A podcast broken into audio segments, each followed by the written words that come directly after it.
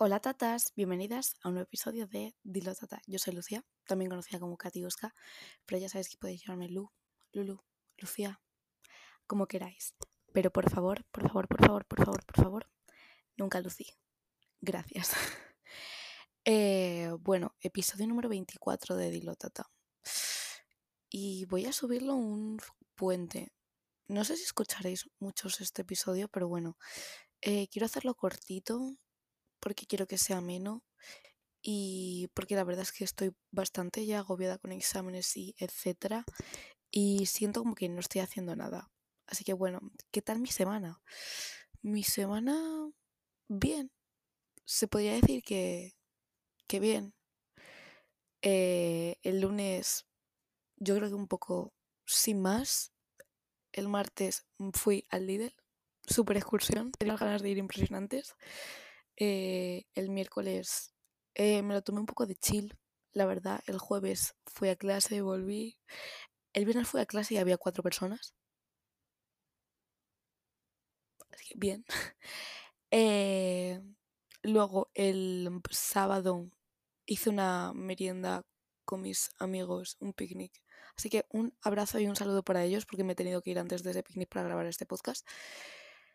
Y bueno, también fui a comer con mis abuelos. Me lo pasé bastante bien. Eh, en fin. Ya que os he contado un resumen bastante rápido de mi semana, porque la verdad es que tampoco ha habido nada así más memorable que mi picnic con ellos. Así que, de verdad, un saludo. Eh, creo que voy a proceder a introducir el tema. Hablando antes de eso, quiero deciros que tengo muy poca batería en el portátil y creo que me he olvidado en Salamanca el cargador del portátil. Así que igual tenemos un problema y voy a intentar ir como al grano rápido también para que se os haga más ameno el episodio. Y bueno, dejo ya como de explayarme tanto y os voy a contar de qué voy a hablar hoy. De la resiliencia. Que mucha gente no sabe lo que es y me he dado cuenta hasta ahora. Hasta hace relativamente menos de un año yo tampoco sabía lo que era. Hasta que um, un día mi padre... Fue mi padre, sí. Mm, como que le dije, estaba muy cansada, muy agobiada. Le dije, papá, es que estoy cansada de aguantar, estoy cansada de resistir, de, de tener resistencia. Y me dijo, es que no tienes que tener resistencia, tienes que tener resiliencia. Y yo me quedé como, ¿qué es eso? Y lo busqué en, en Google. Y me acuerdo que me cuadraron ochenta cosas en cuanto eh, vi lo que era. ¿Qué es la resiliencia? Bueno, pues básicamente la resiliencia es eh, un concepto que se utiliza en la psicología, que es como la capacidad de superación o de adaptación ante alguna adversidad, agente perturbador o como resu- con resultado positivo. Porque muchas veces cuando nosotros resistimos, cuando nosotros aguantamos, tiene un aspecto negativo para nosotros y para nuestro cuerpo. Esto incluye traumas, eh, a lo mejor esfuerzos físicos y algunas cosas más. La resiliencia siempre es con efecto positivo y es algo que nunca nadie te habla de ello. Eh, es decir, te recuperas con más fuerza de ellas. Y no es solo el proceso de resistir y aguantar, sino el que viene después. Así que, por ejemplo, un claro ejemplo puede ser eh, el, el haber sufrido bullying. El haber sufrido bullying, si yo he tenido resiliencia, significa que he aguantado el momento y he aguantado lo que viene después. No sé si escucháis ruidos de fondo, creo que es mi hermana riéndose. Pero bueno, eh, es lo que viene después también. Yo he aguantado eso y me ha enriquecido como persona y me ha hecho una persona mejor. No he arrastrado el trauma toda mi vida. Y por eso eh, a mí siempre me han dicho, bueno, me lo ha dicho mi padre, no tienes que tener resistencia, tienes que tener resiliencia. Y, y me acuerdo que me chocó muchísimo cuando me lo dijo. O sea, hay como ciertos patrones que tienen las personas resilientes. Resi- sí, creo que sí. Resilientes, resi- creo que sí, que es eh, así. Pero bueno, sí, hay básicamente varios patrones que sigue una persona resiliente, como es eh, la conciencia objetiva, que, una de la, que es una de las características de las personas resilientes. Es decir, que son capaces de mirarse a sí mismos siendo conscientes de sus, fuertes, de sus puntos fuertes y sus puntos débiles y reforzar los mejores. Es decir, yo lo he hecho alguna vez, cojo una lista y pongo a un lado mis puntos fuertes y otra mis puntos débiles y intento mejorar mis puntos, mis puntos fuertes para que sean más grandes en comparación con mis puntos débiles y curar a su vez también mis puntos débiles. Luego otro es la creatividad, porque a ver, eh, tienen que superar situaciones que a lo mejor han superado antes pero de una manera distinta y tienen que buscar maneras distintas de cómo hacerlo. Eh, normalmente las personas resilientes tienden a eh, adquirir una gran imaginación y creatividad para producir nuevas situaciones en las que eh, resolver un conflicto, un problema o una pérdida, un trauma, etcétera. Luego está la confianza, porque con motivo de la creatividad, eh, o sea, es decir, crean una burbuja de confianza eh, que con las experiencias pasadas han dicho, vale, pues yo he hecho esto, esto, esto y esto, pues voy a, a lo mejor seguir el mismo patrón o voy a cambiar esto, y hace que yo tenga más confianza a la hora de eh, enfrentarme a algo. Eh, ¿Cómo ser una persona más resiliente? Bueno, básicamente os vais, vais a buscar en Google y vais a ver como ochocientos métodos y os van a decir que la mejor manera de desarrollar la resiliencia es enfrentarse a nuevos miedos y probar nuevas cosas. Ya hablamos de esto anteriormente en otro episodio de Lo Tratan, el de Zona de Confort y distintas zonas de confort, etcétera. Si no lo habéis escuchado, os invito a hacerlo porque la verdad es que es muy interesante. Y cuando investigué sobre ello, la verdad es que aprendí mogollón de cosas. Eh, o sea, básicamente, ser resiliente también es aprender de tus errores. Eh, fracasar. Fracasar y a medida de fracasar, aprender. O sea, en lugar de revolcarnos un poco en nuestra autocompasión. Es decir, me he caído, vale, me he caído, pues ahora me voy a levantar. No, ay, me he caído, qué pena, no sé qué. No. No. O sea, la resiliencia es un viaje, no un destino. Y con un esfuerzo, como con todo, podemos convertirnos en personas más fuertes y resilientes. O sea, el esfuerzo tiene su recompensa, ¿no? Eh, ¿Por qué es bueno ser una persona resiliente? Es una parte vital para ser una persona de éxito. Por lo menos es lo que dice mi padre. No tienes que ser resistente, tienes que ser resiliente. Me, me vais a escuchar como decirlo muchas veces, a lo mejor a lo largo del podcast. Sí, pero tienes que ser una persona resiliente, no solo resistente. O sea, yo creo que la resiliencia me ha ayudado mucho a lo largo de, de, de estos años, sobre todo conmigo misma. Ya, ya os he dicho en este podcast que pues he tenido problemas de ansiedad, tengo problemas de ansiedad, y etcétera. Y la resiliencia es algo que me, me ayuda mucho, porque es algo que te hace mirar más allá de tus debilidades, te hace aceptar tus posibilidades y apreciar lo bueno de la vida. O sea, te hace confiar en tus propias capacidades y también te ayuda con tu autoestima. O sea, como ya dije en un episodio anterior, es muy duro salir de la zona de confort y asumir riesgos, pero es necesario. O sea, resulta poco común ver y ser una persona resiliente, pero estamos ahí fuera. Y a base de esfuerzo, todos podemos convertirnos en una. Y yo creo que es importante hacerlo. Hay muchos tipos de resiliencia, o sea, creo que son como alrededor de unos cuatro por lo que he investigado. Y, y la verdad es que esto es algo que no te explican. Es algo que no te explican y, y es importante. Es decir, está la resiliencia psicológica, la resiliencia emocional, la resiliencia física. Eh, y luego también está la resiliencia comunitaria. Bueno, os puedo poner a lo mejor ejemplos de cada una de ellas, probablemente. O sea, la resiliencia psicológica... Eh, es nosotras, es explorarnos a nosotros mismos dentro de nosotros, de la psicología, y es conocida en ocasiones como la fortaleza mental, eh, y es la capacidad que nos permite adaptarnos y soportar duros desafíos sin ceder en la, en la lucha. O sea, yo os he dicho que esto es un proceso, porque es el antes, el durante y el después, no es solo es el momento. Y eso, se suele relacionar con superar traumas, soportar estrés o crisis sin caer en depresiones o similares. Es decir, si tú sufres un trauma o tienes estrés postraumático, no dejas que eso te arrastre y te cree una depresión. O que esos traumas te afecten a lo mejor en tu vida diaria.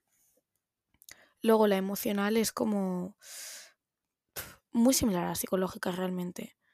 Porque hablamos de un control emocional, hablamos de tener estabilidad emocional, entre comillas, de tener responsabilidad emocional por lo menos. Eso es básicamente la resili- resiliencia emocional. Es un po- se me hace muy complicado pronunciar esta palabra a veces, lo vais a notar. Yo creo que muchísimo. Llevo diez minutos de podcast y la verdad es que creo que casi he dicho todo el contenido. Eh, creo que va a ser un episodio corto también porque voy muy rápido, siento que me estoy dejando lagunas, pero de verdad si tenéis algún tipo de pregunta o algo, habladme, pero es que se me está acabando la batería del portátil y estoy paniqueando muchísimo, así que mmm, voy a continuar. Eh, bueno, es decir, esta última resiliencia, la emocional, no resulta tan fácil de entrenar como la psicológica, porque es muy complicado, es un control que tienes que comenzar desde que eres pequeño. Igual se ha escuchado un perro de fondo, es la... Es la es, ¡Shh! ¡Molly, no! ¡No! ¡Ey, ey, ey, pequeña! ¡No digas eso! ¡Eres perfecta! ¡No! ¡Espérate! ¡Shh! ¡Molly, por favor, eh! Estamos... Creo que quiere hablar en el podcast esta persona, eh. En fin. Oye, Molly, por favor. Si tienes algo que decir, dímelo a mí. Oye, Molly, por favor, ¿eh? Bueno, después de esta breve introducción de, de Molly intentando salir en el podcast, literalmente, porque es una acaparadora de... Tiene afán de protagonismo, es lo que hay. Yo creo que igual tenía discrepancias sobre mi explicación, probablemente las tuviese. Eh, en fin, como ya decía, es mucho más difícil de entrenar este tipo de resiliencia, pero bueno, está ahí. O sea que... Eh, esta resiliencia nos ayuda en plan a gestionar de forma más eficaz posible nuestras emociones, o sea, el odio, la ira, la angustia, la tristeza, sin permitir que éstas nos superen. Es decir, esto hay que llevarlo de una manera sana, porque no se trata de reprimirlas ni de esconderlas, pero sí de controlarlas. O sea, y al conseguir dominar tus emociones y tener buen control sobre ellas, estás consiguiendo facilitar procesos como la gestión de problemas del día a día y eh, como que encontrar soluciones a la vez más rápido. Eh, luego está la resiliencia física. O sea, creo que no hace falta explicar mucho sobre ella, simplemente algo físico. Y con esto englobamos por la capacidad del cuerpo para superar enfermedades, lesiones, etcétera. O sea... Pero sin embargo sigue siendo uno de los tipos de resiliencia de los que menos se sabe, ni tampoco se puede hablar con especific- especificación de ella. O sea, no cabe duda que toda mejora o nueva información que se tenga sobre ella es de gran utilidad, pero tampoco se sabe demasiado sobre ella, porque al final es la capacidad que tiene tu cuerpo. Y luego está la resiliencia comunitaria. O sea, es decir, es desde un punto de vista más colectivo como la sociedad, una comunidad. Quiero pensar que podríamos poner de ejemplo, por ejemplo, el covid diecinueve, todo lo que ha estado pasando y de cómo lo hemos sobrellevado como sociedad, como ciudadanos y etcétera. O sea, estamos hablando de una capacidad de grupo, de las habilidades de este grupo, para poder adaptarse a una situación con impacto negativo para él. Es decir, un terremoto, un tsunami, el COVID... Eh, y su capacidad de adaptación para volver a resurgir como sociedad tras ello. Y un gran ejemplo de esto es el COVID, la verdad. La verdad es que creo que no tengo tampoco mucho más que decir sobre esto. Eh, creo que es algo como corto pero necesario. O sea, la resiliencia lo vais a ver en muchos ámbitos de vuestra vida, incluso... Eh, en las redes sociales, en todas partes, porque la resiliencia está en todas partes. O sea, ya os digo que eh, es algo muy importante de lo que muy poca gente habla. No es excesivamente complicado, pero está ahí. Y es así. O sea, De hecho, creo que eh, Nietzsche ya habló en plan de esto en su tiempo, según he leído, y es algo que forma parte de la ciencia, sí, y es algo importante, que no todos nos cuentan. Y ya os digo, muchas veces no es ser resistente, es ser resiliente. O sea, los atributos de la resiliencia pueden ser desde el autoconocimiento y la autoestima hasta la tolerancia de la incertidumbre, empatía, autonomía. La autonomía es muy importante. El enfoque positivo ante la adversidad, conciencia de presente y optimismo, flexibilidad y perseverancia y la sociabilidad. Y yo creo que estas ocho cosas son muy importantes. Me acaba de salir el anuncio de batería baja y tengo mucho miedo ahora mismo. Pero bueno. Eh, es decir, tienes que cumplir esas ocho fundamentales y me vas a decir, Lucía, es que a lo mejor no soy sociable. O sea, es decir, las personas resilientes saben cultivar y valorar sus amistades. Es más tener una amistad sana que ser sociable. Porque generalmente se rodean de personas que mantienen una actitud positiva ante la vida, pero no siempre eso es posible. Y esa capacidad de resiliencia te va a hacer capaz de lidiar con esas cosas. De esta forma logran crear una sólida red de apoyo que les puede sostener en los momentos más difíciles. Y cuando pasan por un suceso poten- potencialmente traumático, su primer objetivo es superarlo. Y muchas, muchas veces van hacia el apoyo social, porque todo en su medida sana es eh, básicamente importante. Muchos dicen que hay doce técnicas psicológicas que son la autoobservación, autoconocimiento, dedicarte tiempo, eh, cuidado cómo te hablas, humor y sonrisa ante las dificultades, buscar un aprendizaje, un enfoque positivo, la salud emocional, el equilibrio emocional, eh, compartir tus emociones, el contacto social, eh, poner límites al control, cuidarte, ser realista, eh, cuidar dónde llevas tu atención y vivir. En plan, hacer lo que tú quieras, literalmente. Eh, yo creo que literalmente son temas que podemos encontrar literalmente en este podcast, así que si necesitas ayuda con alguno de ellos probablemente esté en este podcast, así que te animo bastante a escucharlo. Eh, y bueno, qué deciros, que llevamos casi veinte minutos de podcast, creía que iba a durar mucho menos, y yo creo que la intervención de Molly ha ayudado, claramente. Eh, y bueno, podéis encontrar mogollón de páginas sobre esto, li- literalmente mogollón de artículos, yo me he leído mogollón. Eh, existe hasta incluso la resiliencia financiera, en plan que es la capacidad de afrontar los episodios vitales que afectan negativamente a los ingresos o activos. Eh, resiliencia se puede, literalmente es un término tan ambiguo que lo puedes utilizar para mogollón de campos. De hecho, existe el Instituto Español de Resiliencia. Eh, podéis encontrar un mogollón de datos ahí, podéis escucharos el podcast si necesitáis a lo mejor como digamos eh, bus- potenciar uno de las doce características que os he leído. De hecho, creo que en la página de Hacienda existe el mecanismo de recuperación y resiliencia, literalmente, en plan podéis encontrar en mogollón de ámbitos lo que es la resiliencia y mogollón de artículos, o sea que si tenéis alguna pregunta o lo que sea podéis escribir, pero yo os digo que vais a encontrar mogollón de cosas y espero que esta mini charla os haya ayudado de algo. Eh, bueno, como siempre, daros las gracias, muchas gracias por escuchar este podcast, muchas gracias a los que lo compartís, muchas gracias por vuestros mensajes, porque esta semana me han estado llegando mensajes muy bonitos y me gusta saber cómo que apoyáis el podcast.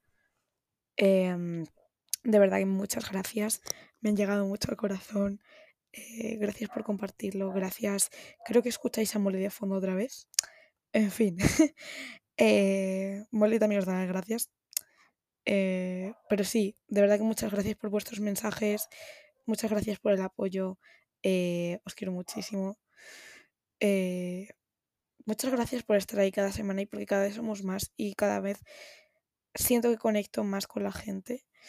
Y, y que ayudo a la gente, y eso es lo que más me llega al corazón y más me gusta, y es al final el propósito de Dilótate también. Eh, y ahora llega el momento spam, si quieres puedes pasarlo, si no, no, pero en fin, ya sabéis que podéis seguirme en todas mis redes sociales, en Instagram como L F V veintinueve, en TikTok como Katy Busca, en TikTok como Katy, o sea, en Twitter como Katy Busca también, probablemente como Katy Busca la mayoría de Facebook, Instagram. Y como sabéis, este podcast también tiene una cuenta en TikTok que podéis seguir, que se llama Dilotata Podcast. Y si lo siguieseis, la verdad es que estaría muy agradecida, porque también es ahí donde hago un poco de publicidad y podéis, pues, como compartir los vídeos, darle a like, comentar, etcétera, y me ayudaríais muchísimo. En Twitter igual. Eh, así que tampoco tengo mucho spam que hacer.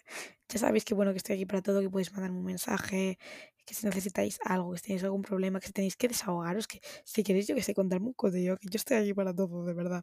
O hacéis memes, me gusta cuando hacéis memes. Es gracioso. Y cuando hacéis algún comentario en las redes sobre el podcast, me llega mucho al corazón. Así que de verdad que muchas gracias. Eh, ya sabéis que podéis darme cinco estrellas en Spotify, estaría very nice. Muchas gracias. En Apple Podcast, en Amazon Music, en Google Podcast, en donde lo estáis escuchando, porque ya sabéis que está en bastantes plataformas digitales.